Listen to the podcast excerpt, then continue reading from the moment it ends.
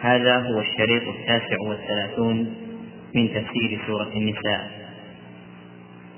معنى المكتوب فهذا تفسير لفظ اللفظ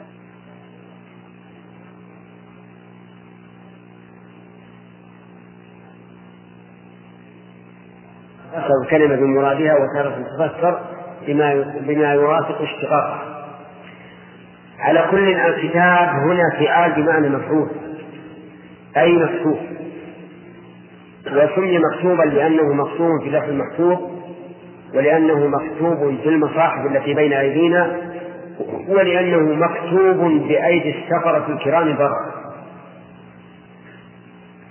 يقول أن إذا سمعتم هذه أن مصدرية ويجوز أن تكون تفسيرية لأن التنزيل يتضمن معنى القول دون حروفه.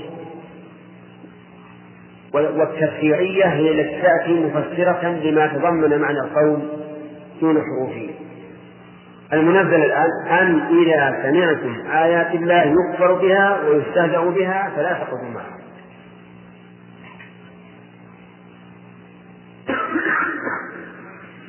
الآية التي أشار الله عز وجل إليها يقول هي قوله وإذا رأيت الذين يخوضون في آياتنا فأعرض عنهم حتى يقولوا في حديث غيره.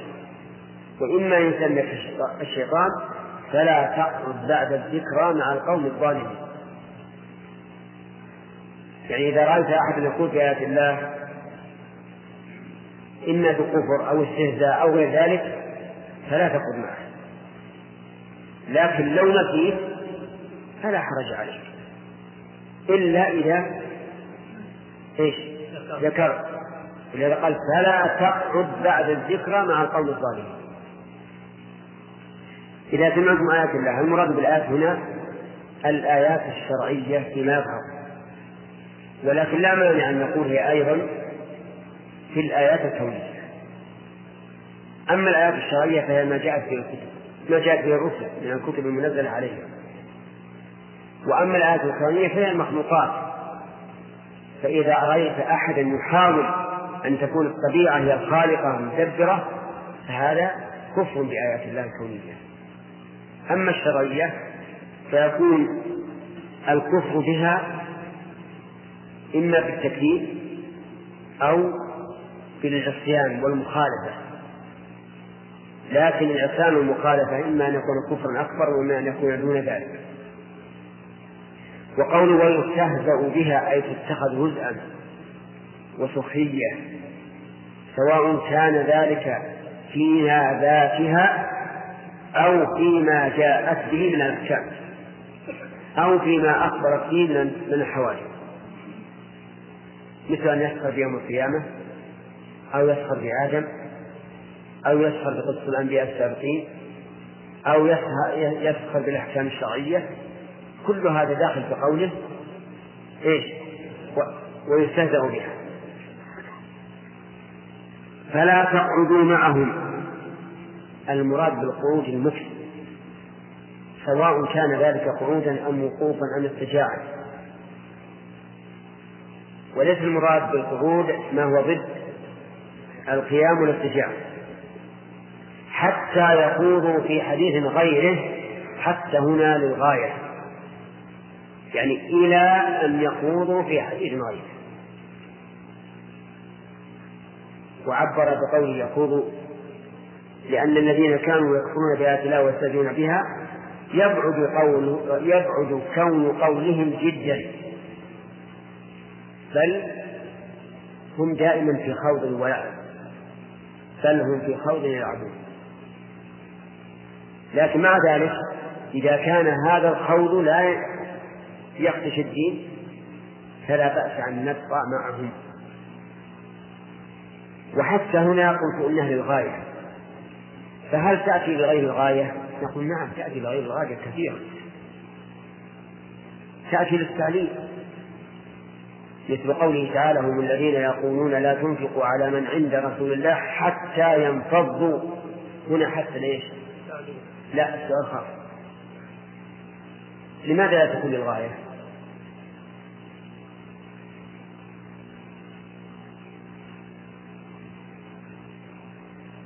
سؤال لك إن علمتك الحكم ما عبد الله عوض لماذا لا تكون للغاية؟ لا تنفقوا على من عند رسول الله حتى ينفقوا. لأن المعنى يا أخواني يختلف. لو قال لا تنفقوا حتى ينفضوا كان دلالة الآية على أنهم إذا انفضوا فأنفقوا عليهم. لأن حتى الغائية هي التي يحل محلها إلى أن لا تنفقوا على من رسول الله إلى أن ينفضوا. فإذا انفضوا فأنفقوا. وهذا ليس المراد. بل المعنى لا تنفقوا لأجل أن ينفضوا. طيب. أما التي معنا حتى يقول في عهد غيره فهي للغاية. حتى يقول في حديث غيره أي غير الحديث الذي يكفرون به يكفرون فيه بآيات الله ويستهزئون بها. إنكم إذا مثلهم. إنكم إذا مثلهم. الجملة مؤكدة في إن. والمراد إنكم إن قعدتم لقول إذا مثلهم أي مثل هؤلاء الخائضين ثم قال إن الله جامع المنافقين والكافرين في جهنم جميعا يوم القيامة. والمنافق سبق أنه الذي يظهر الإسلام ويبطن الكفر. والكافر هو المصرح بكفره ففي هذه الآية الكريمة إثبات أن القرآن منزل من عند الله. بقوله وقد نزل عليكم الكتاب. ويتفرع على هذه الفائدة أن القرآن كلام الله.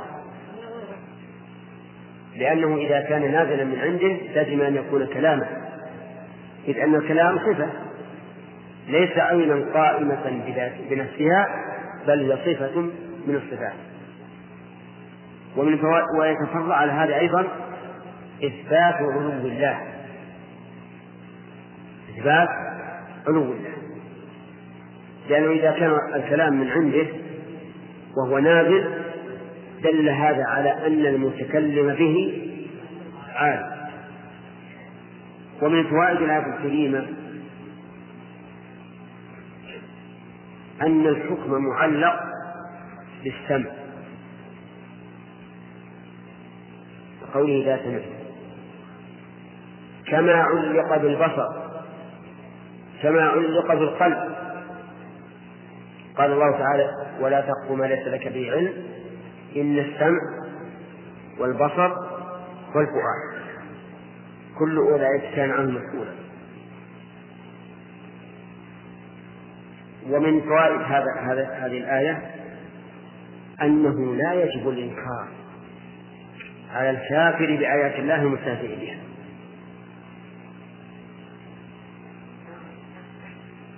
أتوافقونها؟ نعم. نريد إحنا الآن نفسر الآية نفسها. بغض النظر عن أدلة أخرى ظاهرها نعم لأنه إنما نهى عن القعود معهم ولم يأمر بالإنكار عليه. ولكن يقال في الجواب عن هذا إن الله تعالى إنما أراد أن يبين حكم المشاركين. حكم المشاركين. ونهيهم عن ذلك أي عن هذا المنكر يفهم من نهينا عن الجلوس معهم. نهينا عن الجلوس معهم يعني أن لا, أن لا نقر المنكر الصواب أن هذه الآية لا تدل على ارتفاع النهي عن هذا المنكر وإن دلت عليه أو سكتت عنه فلدينا نصوص أخرى تدل على وجوب إنكار المنكر. ومن فوائد هذه الآية الكريمة أن الأحكام تدور مع عللها أن الأحكام تدور مع عللها نعم. في قوله لا تخوضوا معهم حتى يقولوا في حديث غيره فلما كانوا يكفرون بآيات الله ويتأتون نهي عن القعود معهم ثم أذن لنا بالقعود معهم إذا خاضوا. في حديث غيره.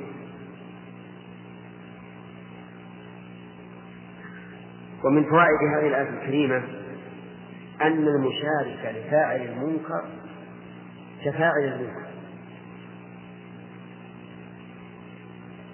أين إنكم إلى مثل نحن قلنا المشارك. والآية لا تدل على المشارك تدل على أن الجالس معهم له حكم الفاعل. فنقول إذا كان الجالس يعني القاعد معهم له حكم الفاعل فالمشارك من باب أولى طيب.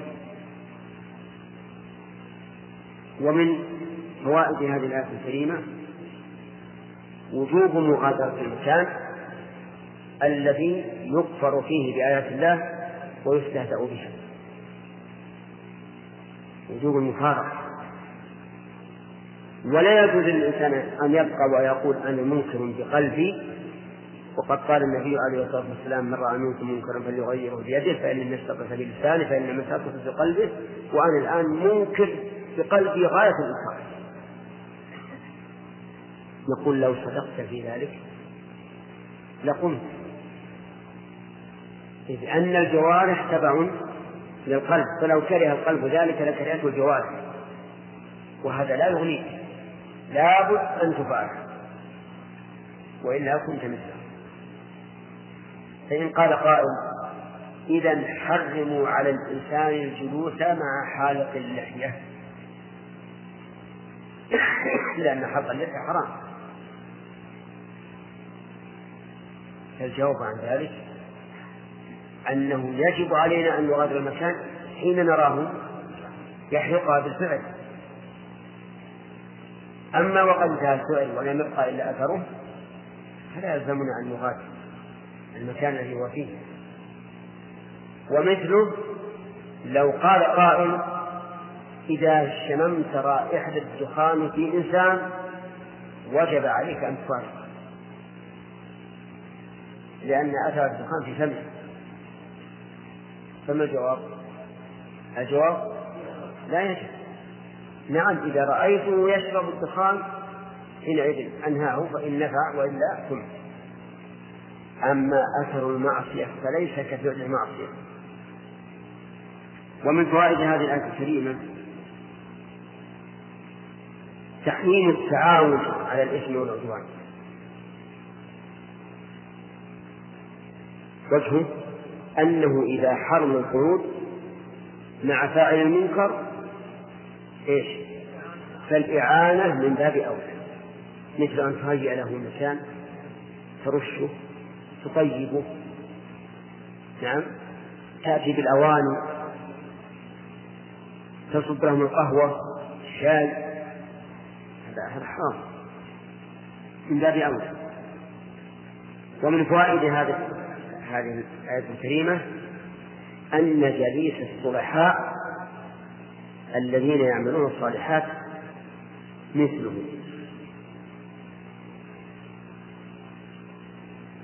من نعم. من قياس؟ إيه. إيه. من قياس العكس لأنه إذا وزر بالجلوس مع العصاة وزر بالجلوس مع الطائعين وقد استعمل النبي صلى الله عليه وسلم هذا القياس.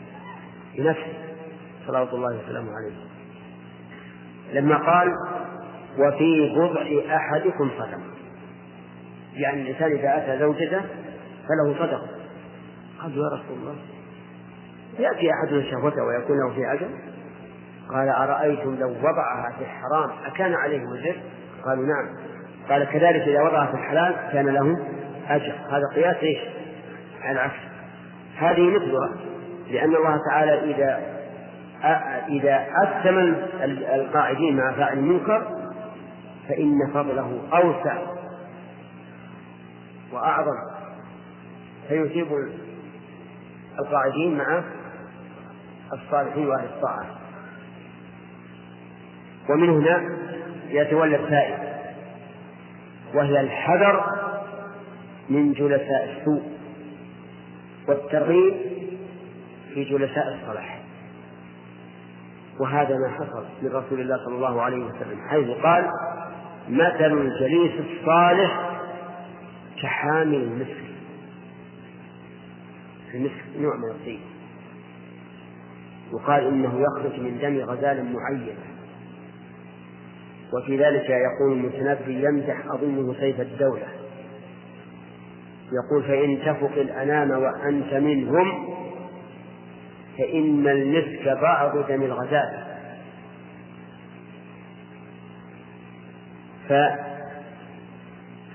فنحن نقول إن الرسول قال مثل الجليس الصالح كحامل المسك إما أن يحذيك يعني يعطيك مجانا وإما أن يبيعك يعطيك في عوض وإما أن تجد منه رائحة طيبة. ما تفلس من جليس من الجليس الصالح. ومثل جليس جليس السوء أو جليس السوء كنافخ الكير. إما أن يحرق ثيابك وإما أن تجد منه رائحة كريهة. أتدرون ما الكير؟ نعم. الكير عبارة عن جلد يربط بعضه ببعض. ويجعل له حلقوم يدخل على ماسورة تتصل بالجمر وفي طرف الجلد هذا وجد لين. في طرفه خشبتان هكذا. تنفتحان وتنضمان إذا إذا شده فتحهما. فامتلأ الجلد هواء ثم ضمهما ودفعه وحينئذ يكون هواء يدخل مع الماسورة على على الفحم فتشتعل النار. هذا هو الكير وكانوا يستعملونه فيما سبق أدركناهم. يقول هذا حامل الكير إما أن يطلق ثيابك متى؟ إذا طار الشرر على الثياب وإما أن تجد منه رائحة كريمة.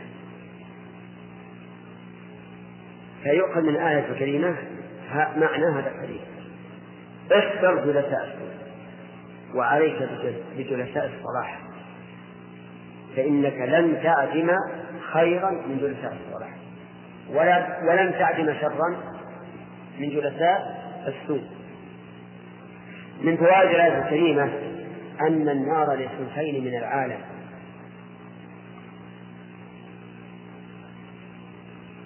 أي قلهم إيه؟ قل بينهم من هم؟ من هم الصنفان؟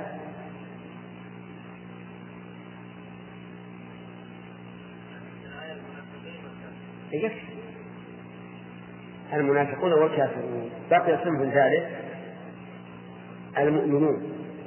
وهؤلاء الأقسام الثلاثة هم المذكورون في أول سورة البقرة. ومن فوائد الآية الكريمة إثبات النار. وأنها واقعة. وجه ذلك جامع المناقب وكثير في جهنم. وجه واسعة أن تسعة وتسعمائة وتسعة وتسعين من بني آدم في النار. والجن يعني أن جهنم من الجنة والناس أجمعين. الظاهر الجن أكثر من بني آدم في النار. ولهذا قدموا في الآية الكريمة. ومن آه نعم. ومن فوائد الآية الكريمة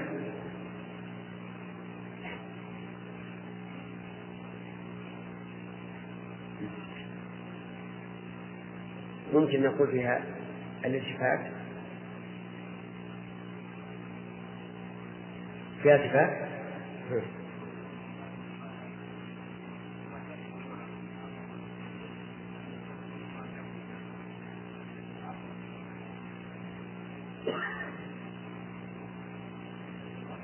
إي نعم. ربما يقال هكذا. والإظهار في موضع الإضمار له فوائد.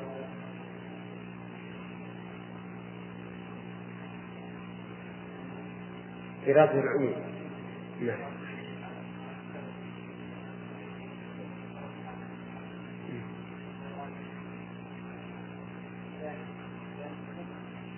هذه هذه واحدة.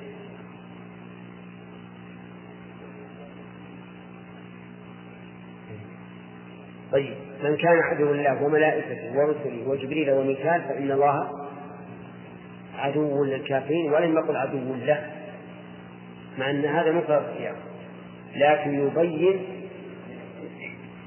أن من كان عدوا الله وملائكته ورسله وجبريل وميكال فهو كافر. ولينبه على سبب العداوة عداوة الله وهي الكفر. وليكون المعنى أشمل.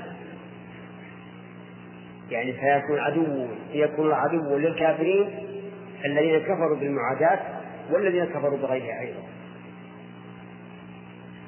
ثم قال الله تبارك وتعالى الذين يتربصون بكم. فإن كان لكم فتح من الله قالوا ألم نكن معكم. وإن كان للكافرين نصيب قالوا ألم نستحوذ عليكم ونمنعكم من المؤمنين. فهم جماعون مناعون كذابون خداعون انظر الذين يتربصون بكم التربص الانتظار ومنه قوله تعالى والمطلقات يتربصن بأنفسهن. أي ينتظر. يتربصون من إيش؟ الدوائر ينتظرون الدوائر هل عليكم أو لكم؟ يقول فإن كان فإن كان لكم فتح من الله قالوا نريد من هذا الفتح. نحن معكم.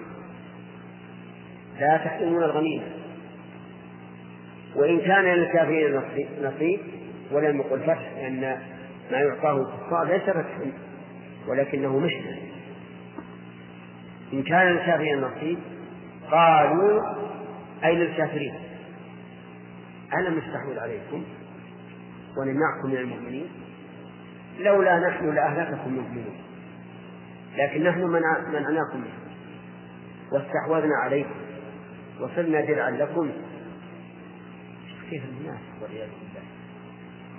إن كان النصر للمؤمنين ماذا يقولون يا خلاص ألم نكن معكم يعني فإذا كنا معكم أعطونا نصيبا. أعطونا من الغنيمة. وإن كان الأمر بالعكس سمير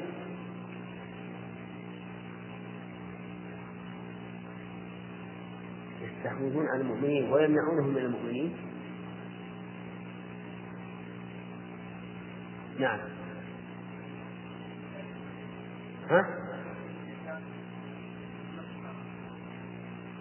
الحمد لله إن نكن معهم. لا. طه. نعم. نستحوذ عليكم أن نسيطر ونكون درعا لكم. ونمنعكم من المؤمنين. نهب عن المؤمنين من المؤمنين. يعني نحن الذين حميناكم من المؤمنين ولولا نحن لقتلكم المؤمنين فهم يدعون أنهم مع المؤمنين ويطلبون الغنيمة ويدعون أنهم حماة الكفار نعم من أجل أن يكونوا أولياء لهم. قال تعالى فالله يحكم بينكم يوم القيامة. ألف للتفريع واسم اسم الله الكريم مبتدأ. ويحكم جملته خبر. فالله يحكم بينكم ويعني وبين هؤلاء المنافقين والكفار أيضا. يوم القيامة أي متعلق يحكم والمراد بيوم القيامة هو يوم البعث. وسمي بذلك ساعة الأمور وهي.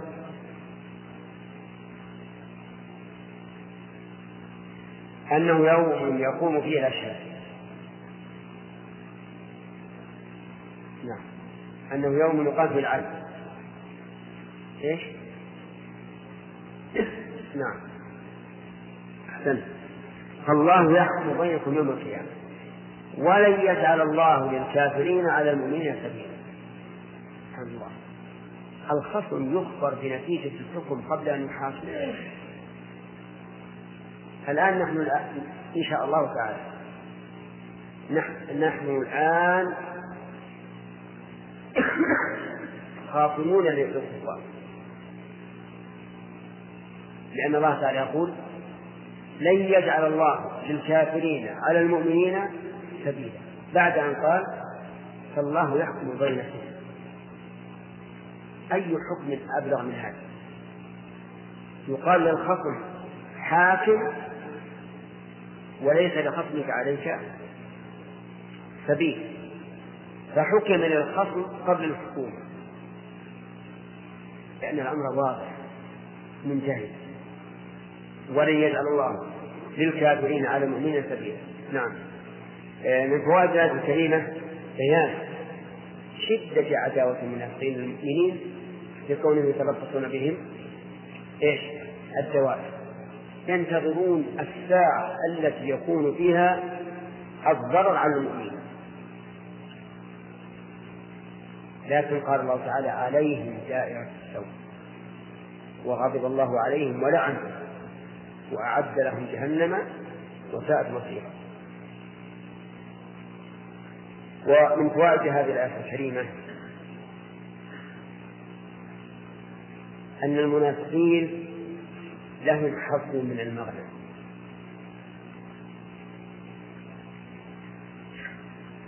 من أين يؤخذ؟ قول ألم نكن معكم دل هذا على أن المنافق يعمل بالظاهر فيعطى ما يعطاه المسلم ومن فوائد الآية الكريمة أن المنافقين عندهم منة وفي أنوفهم أنفة إن كان في المسلمين طالبوا الغنيمة وإن كانت الكفار منوا عليه كان للكافرين نصيب قالوا ألم نستحوذ عليكم ونمنعكم المؤمنين؟ يعني فأعطونا من النصيب ومن فوائد الآية الكريمة الدعوة الكاذبة للمنافقين لأنهم هم الذين منعوا الكفار منهم لكونهم كثروا سوادهم وساعدوهم في الباطل وأثلجوا صدورهم بإيش؟ بالنصر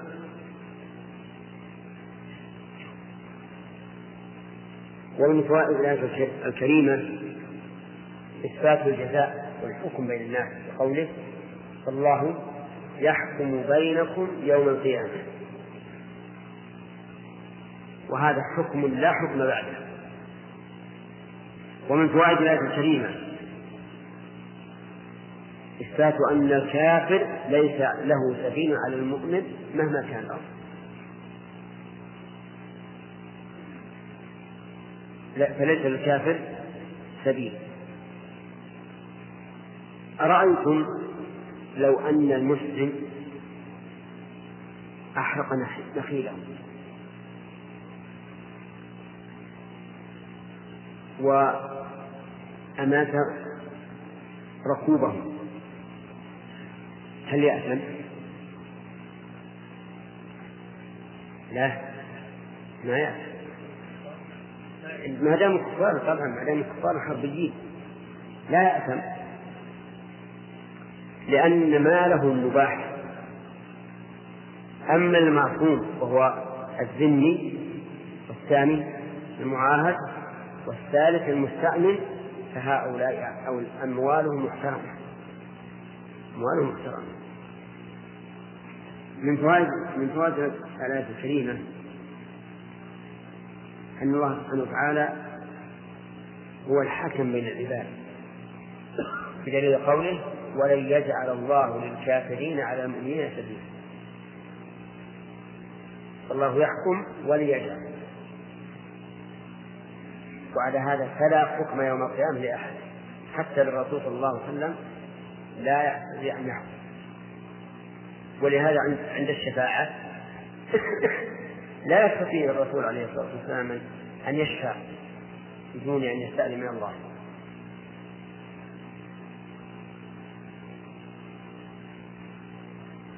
هل يستفاد من هذا من هذه الآية الكريمة أن. أن المحاكمة بين الكفار والمؤمنين في الدنيا قد يكون فيها الحق للكافر قد يكون وجهه.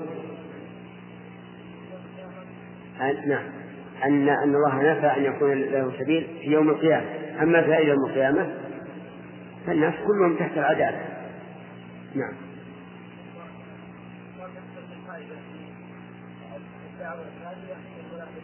نعم. بأنهم إيش؟ اي نعم نعم. وجه الكذب أنهم ادعوا أن هذا التكفير هو سبب النصيب الذي حصل للكافرين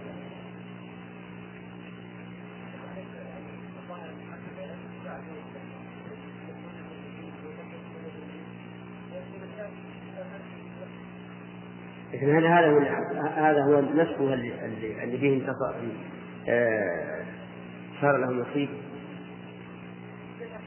إيش؟ من الاسباب لكن مو مو ليس كل شيء. نعم.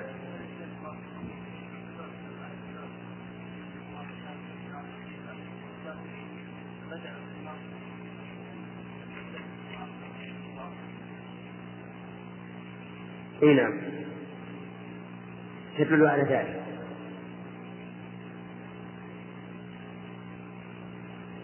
وجميع الآيات اللي فيها الجمع بين المنافقين والكفار يقدم الله فيها المنافقين.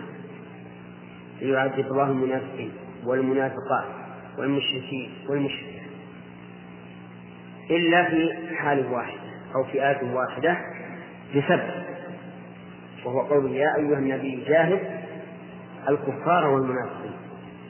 وذلك لأن جهاد الكفار بالسلاح علنا جهاد المنافقين بالعلم والبيان وليس بالقتال. من أين؟ نعم نعم. إحنا قلنا في نفس التفسير الحكم يدور مع العلة نعم نعم.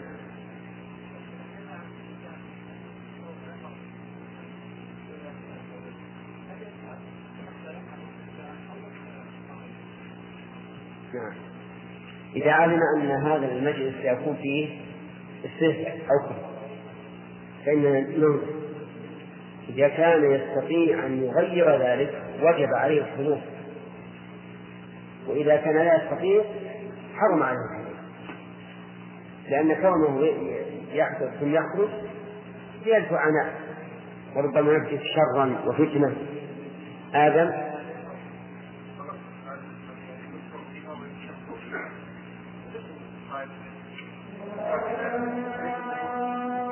لا. لكن آه الخوف نوعان الكفر الصريح والاستهزاء.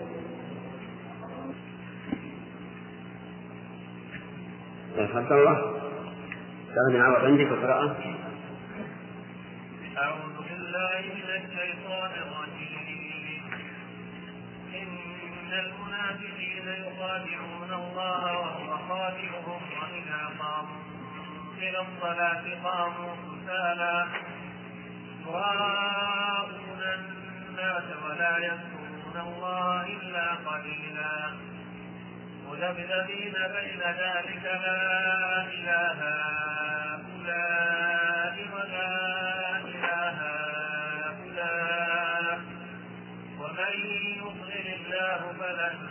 تجد له سبيلا يا أيها الذين آمنوا لا تتخذوا الكافرين أولياء من دون المؤمنين أتريدون أن تجعلوا لله عليكم سلطانا مبينا. أظن قبل هذا؟ وقبل هذا وآخر الفوائد. أعوذ بالله من الشيطان الرجيم. قال الله تبارك وتعالى الذين يتربصون بكم ما معنى التربص؟ الانتظار يعني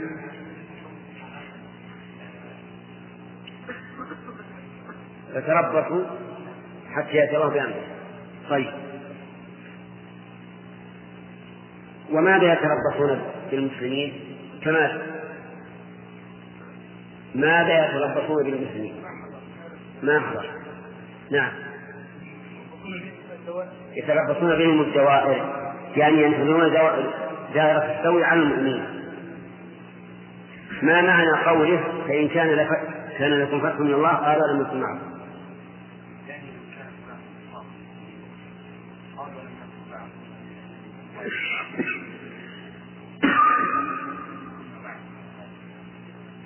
وماذا يريدون بهذا القول؟ نعم. أن يشاركوهم في المغانم. طيب. وإن كان للكافرين نصيب قالوا ألم نستحوذ عليكم ولم يحكم المؤمنين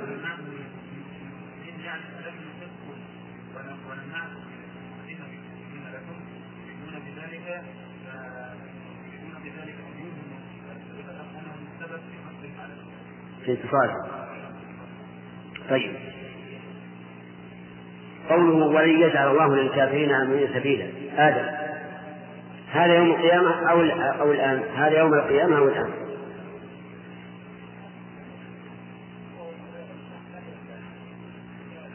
ها. يحتمل قولين. أي عن معنيين اقرأ الآية عشان تعرف السياق. قبل قبله. قبلها. اقرأ ما قبل هذه الجملة.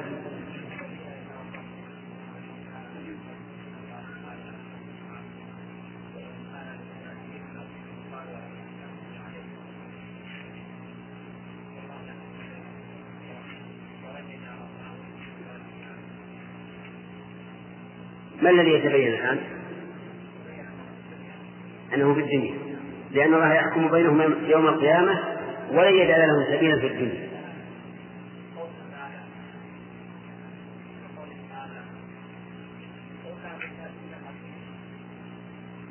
لكن فالله يحكم بينكم يوم القيامة ولن يجعل الله للكافرين على المؤمنين سبيلا. ها؟ هذا يوم القيامة. لأنه قال فالله يحكم ثم قال ليس للكافرين سبيلا على المؤمنين. فيكون هذا في يوم القيامة. لكن من العلماء من جعل حكمها عاما كما أسلفنا لكم وبينا الفوائد في هذه الآية. ثم قال الله تبارك وتعالى إن المنافقين يخادعون الله وهو خادعهم. الجملة مؤكدة بإن.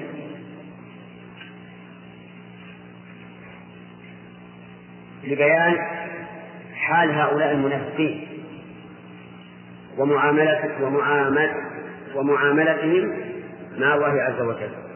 يخادعون الله. يعني والمؤمنين أيضا. كما قال تعالى في سورة البقرة يخادعون الله والذين آمنوا وما يخشعون إلا أنفسهم. وبماذا يخادعون؟ بإظهار الإسلام. فإن من رآهم ورأى حضورهم الصلاة وصدقاتهم قال إنهم إنهم مؤمنون. فهم يخادعون الله بهذا. قال تعالى وهو خادعهم. يعني أن الله يقابل خداعهم بخداع من عنده. وكيف مخادعتهم مخادعته إياهم؟ أنه يملي لهم حتى يستمروا على هذا ويستمرؤوه فيبقون كفارا مع شياطينهم مسلمين مع المؤمنين ويعصمون بهذا النفاق دماءهم وأموالهم. وهذا هو خداع الله تعالى لهم أنه يملي لهم ليستمروا في نفاقهم ثم بالتالي يختم لهم بسوء الخاتمة وإذا قاموا إلى الصلاة قاموا كسالى. إذا قاموا إلى الصلاة أي صلاة كانت يقومون كسالى والكسلان هو الذي يكون عنده فتور وعدم نشاط على فعل على الفعل. فهم إذا قاموا قاموا كسالى تجدهم يتثاقلون الوضوء يتثاقلون الذهاب إلى المسجد يتثاقلون الصلاة نفسها. وذلك لعدم رغبتهم في الصلاة. ووجه هذا أن من كان راغبا في الشيء فلا بد أن يقوم إليه نشيطا. يراؤون الناس يعني مع كونهم يقومون كسالى لا يخلصون في قيامه. وإنما يراؤون الناس أن يظهروا أنفسهم بهذا المظهر ليراهم الناس فيقولوا إنهم مسلمون. ولا يذكرون الله إلا قليلا. لا يذكرون الله يعني لا يصلون أو لا يذكرون الله في صلاتهم. الثاني يعني حتى إذا صلوا لا يذكرون الله إلا قليلا. والمراد لا يذكرونه بألسنتهم وجوارحهم وقلوبهم إلا قليلا. فلا يذكرون الله بألسنتهم لأنهم لا يأتون بالواجب من تكبير وتسبيح وتحيات وغيرها وكذلك لا يذكرون الله بأفعالهم فلا يطمئنون في الصلاة. ينقرونها كنقر الغراب لأنها ثقيلة عليهم وهم لا يأتونها من رابع. ولا يذكرون الله بقلوبهم لأن قلوبهم ساهية غافلة.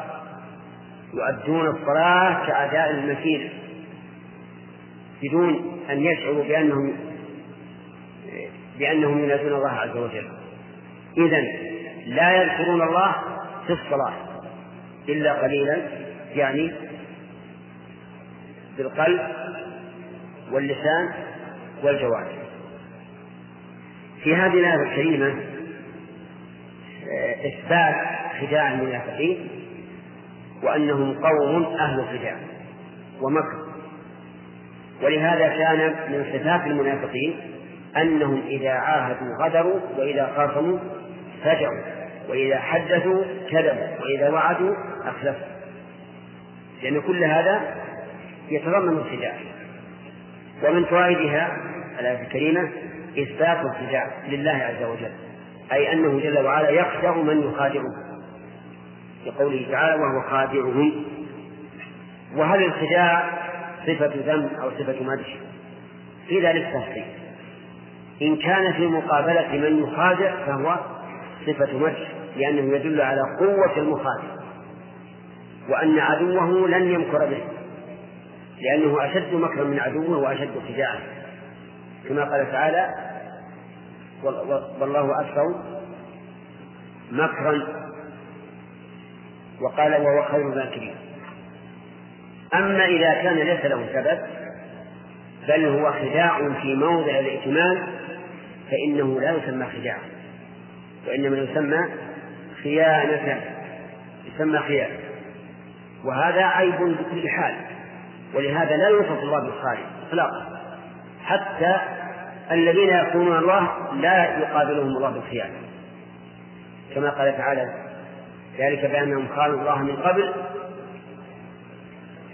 فأمكن منهم ولم يقل فخانوا ووجه ذلك أن الخيانة خداع في موضع الائتمان. حتى أن الرسول صلى الله عليه وسلم قال لا تكن إيش؟